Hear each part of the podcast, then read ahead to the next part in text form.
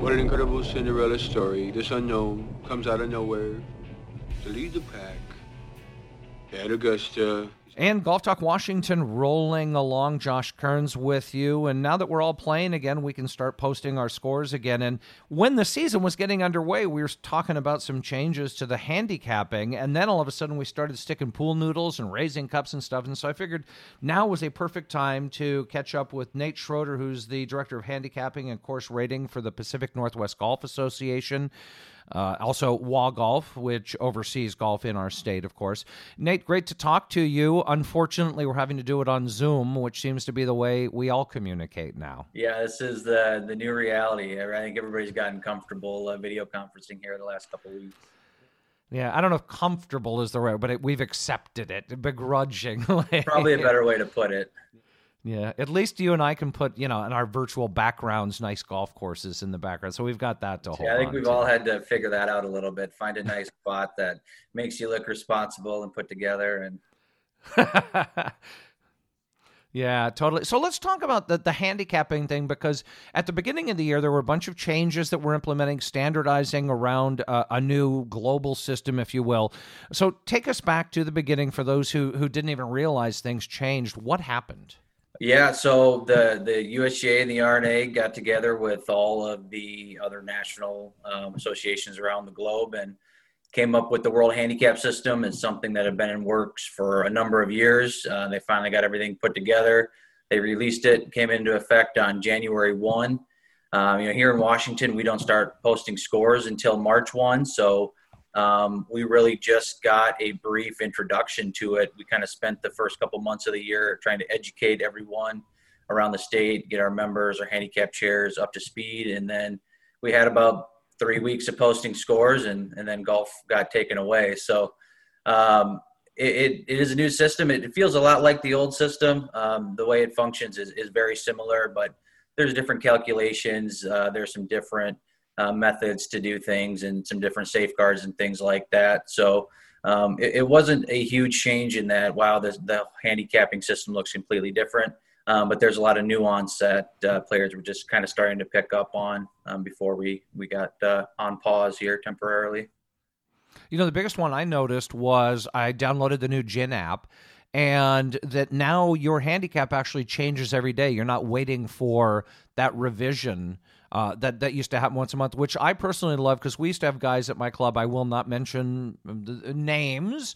Uh, who would suddenly magically, you know, uh, I, they, they they seem to be a ten, and suddenly they're playing to a six when it came time for tournaments. So I like the reflection of a, a more accurate reflection of where somebody's game is at in in real time. Yeah, absolutely. It's it's much more responsive, like you said. Uh, if you post a score, it's going to update the next day. Um, so you know you're you're on there. Uh, it's it's an accurate reflection of where you're at playing currently. You don't need to wait that 15 days between revision periods. So uh, it's much more responsive in that sense. And uh, there's some other uh, aspects to it too that kind of kind of uh, evaluate the golf course on the day you played. There's a, a correction for course conditions that it just it total becomes a much more accurate uh, handicap than what we had before. And will I, in terms of, of, of the the direct impact on that number that I have, will I what I expect with a this new system that my my handicap is going to go up up uh, you know bump or two down a bump or two or should should everybody coming back to playing again be somewhat right where they were at? Let's say you know you were a 10 last year. Are you still a 10 this year more or less? It's still going to be very close. Um, when we hit January 1 everybody um, got revised under the new handicap system. Uh, our scoring record stayed intact um, and just depending upon the new calculation, some people went up a few points, some went down a few. Um, but for the most part, it, you're still going to be fairly consistent to where you were uh, in years past if you're still posting scores in the same range. Uh, let's talk a little bit specifically around posting and the uh, safety um, guidelines around COVID 19. Uh, some courses have the raised cups and they say, "Oh, your putt's good if you hit that." Some, you know, a lot of courses have put pool donuts in. I, have played a few rounds over the last couple weeks. Anything that we need to know or do differently? I, I, I would assume there's a lot more gimmies going on. What are you, you know, what's what do we need to know about that? So uh, when it comes to um, handicapping and under normal circumstances, um, you know, if you modify the hole in any way, your score wouldn't be allowed uh, when it comes to, to posting it for your handicapping purposes. Um, so when all of these ideas started popping up, uh, middle of March, um, immediately, you know, whether it was Washington, other states, everybody reached out to the USGA. They said, "Hey, this is what's going on. How do we treat this situation?"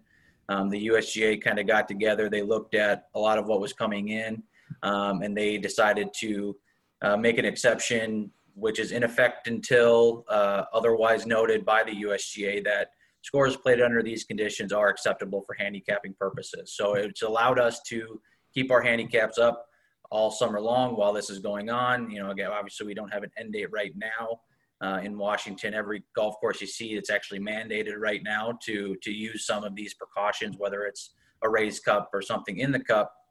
And in order to post an accurate score under these conditions, uh, we need to use the most likely score guidelines that are in the rules of handicapping in Rule 3.3.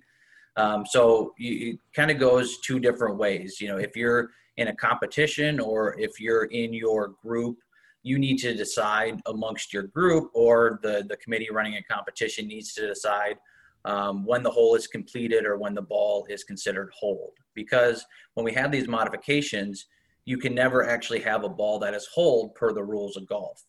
So um, once that's defined, that's how you can conduct your competition. But on the other hand, sometimes the way you define the ball to be holed for your competition may not meet the most likely score guidelines. So, to give you an example, if you have a raised cup that uh, sticks up an inch or two above the ground, and within your group, you say that all you have to do is hit the cup and that the ball is considered holed. So, you may have, say, a 10 foot putt that just barely glances the side of the cup and bounces off. For your competition, the ball is holed, but you have to ask yourself if the the hole were regulation, would that putt have dropped or not? if you don't think the putt would have dropped, you need to add that extra stroke. That that's where the hmm. most likely hmm. score guidelines come in, and that same principle applies to if you have say the cup flipped upside down, or if you have a pool noodle or something else in the cup um, that prevents the ball from falling down. Um, it's a little bit easier in those circumstances to tell whether or not the putt would have dropped because most times the putt will drop.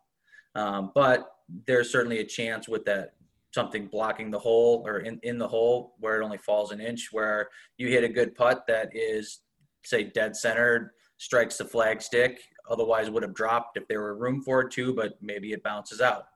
Um, so, you know, again, for that competition, maybe you have to take the extra stroke because that's how you guys defined the ball to be holed. But when you go to post your score, you're going to post your most likely score as in what you would have taken on that hole. So th- those are the, the guidelines that need to be applied uh, in all circumstances when the hole is modified uh, when it comes to posting scores for handicapping purposes. I love the most likely score. I play with too many people. Oh, I would have made that putt for you know that three footer or whatever. I mean, it's amazing how many people there are out there who are more than willing to give themselves a putt when you get in competition, and they you know suddenly those putts don't drop for them. But that has nothing to do with your handicap per se.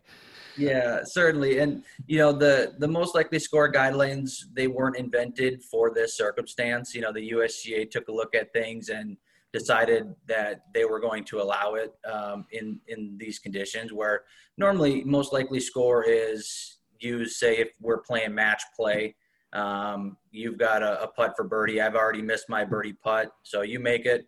I can't beat you, so I just pick my ball up and move on. There's no point in hitting that. But when I go to post my score, I need to have a most likely score. So there, there's some guidelines for that, um, and that those were really just moved uh, and and allowed to now apply to this circumstance because we can't pull the ball at, at any point under the rules. I know I'm going to make a hole or what you know have a hole in one. I'm going to get that that shot. I've only had one in my life, and I know I'm going to hit the pin. It's going to hit the pool noodle and come out.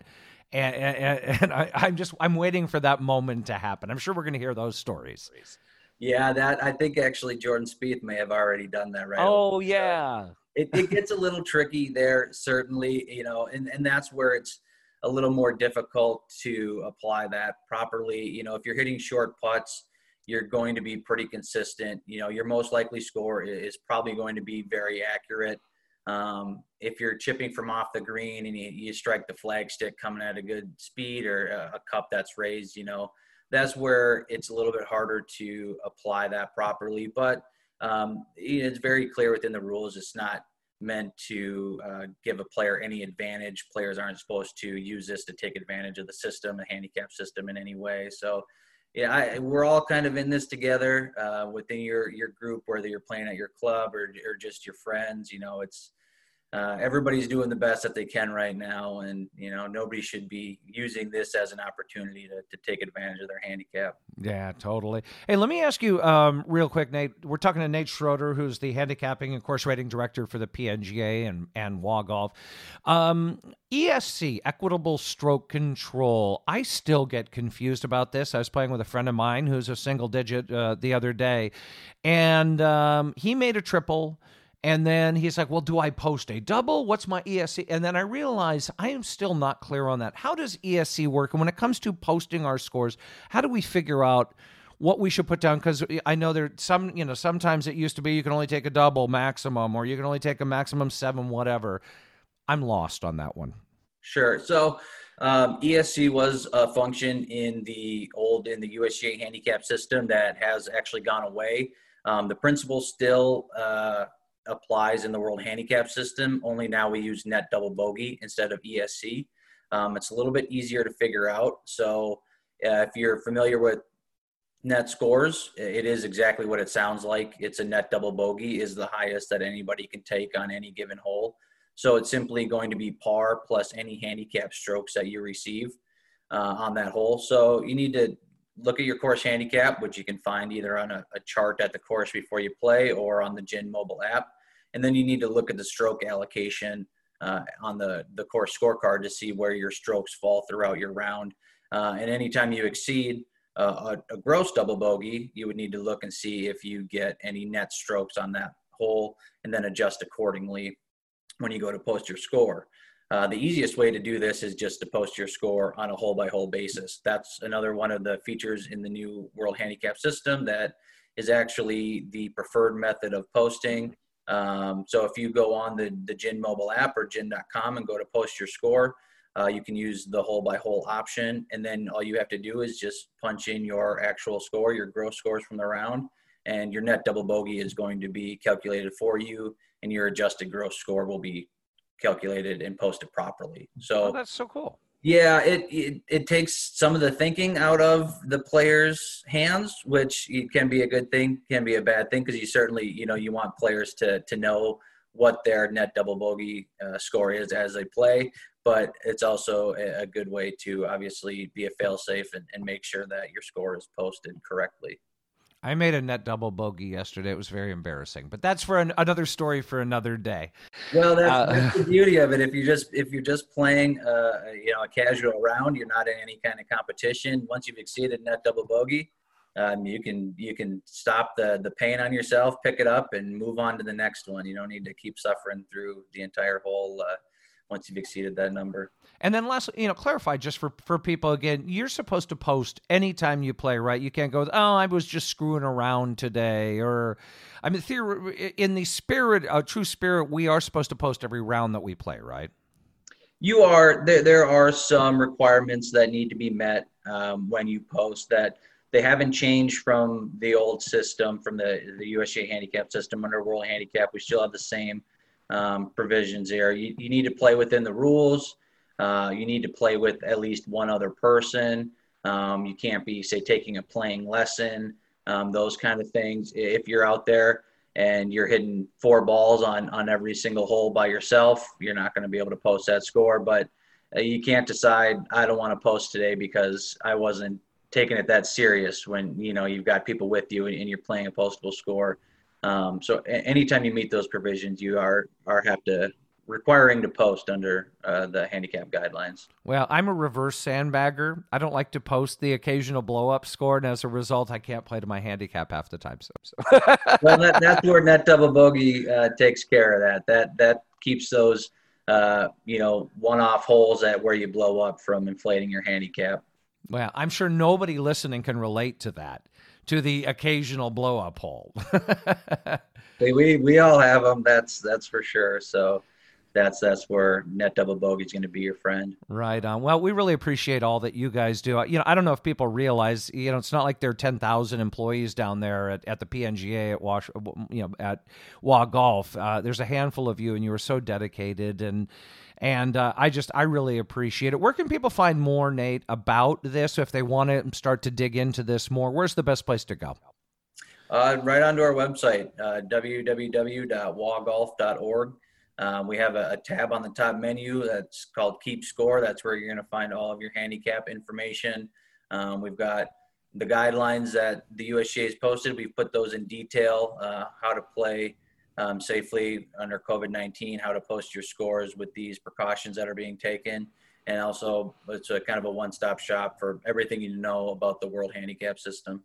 Cool. And hats off to you guys uh, as part of the Washington Golf Alliance, along with the Superintendents Association and the PGA chapter or, or the section and everybody else for lobbying on behalf of golfers with the governor's office and, and getting us back out on the course. And, and now we just expanded to foursomes, which is great too. So thanks to everybody down at your office.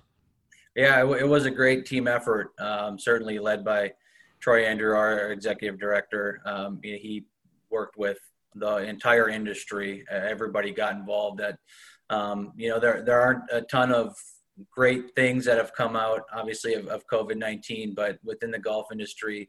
Um, getting everybody together and, and working cohesively to, to work with the governor's office and come up with a solution was, was certainly a positive. Right on. Nate Schroeder is the director of handicapping and course rating for the Pacific Northwest Golf Association and WA Golf, which is one of the how many how many associations? Washington, Oregon, Idaho, BC. Did I get them? Those are the four that make up the the PNGA. Right on. Well, thank you for all you guys do, Nate. Really appreciate you and everybody at WA Golf and the PNGA, and look forward to keeping up with you throughout the summer. Thanks for having me on. I appreciate it.